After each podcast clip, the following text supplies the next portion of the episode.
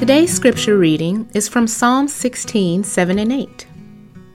I bless the Lord who gives me counsel. In the night also my heart instructs me.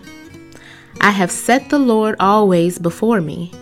Because he is at my right hand, I shall not be shaken. How can we know the joy of the Lord?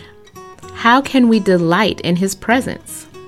We've been given divine access in ways that run the spectrum between tangible and intangible.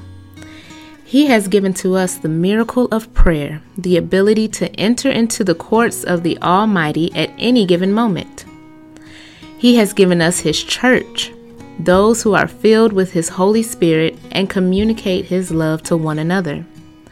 And if that were not enough, He has also given us His holy word his perfect written counsel that gives our hearts instruction. The Advent is the story of the Word made flesh, the God who came near.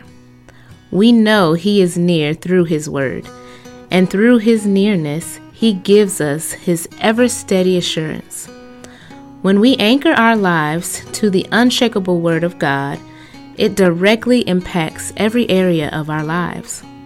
It creates in us a new center, and every decision we make begins to find its way through the filter of God's Word.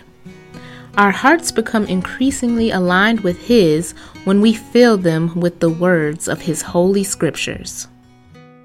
Today, pray for our city. Pray for our local mayors, representatives, and government officials who make decisions that impact our neighborhoods, schools, and businesses.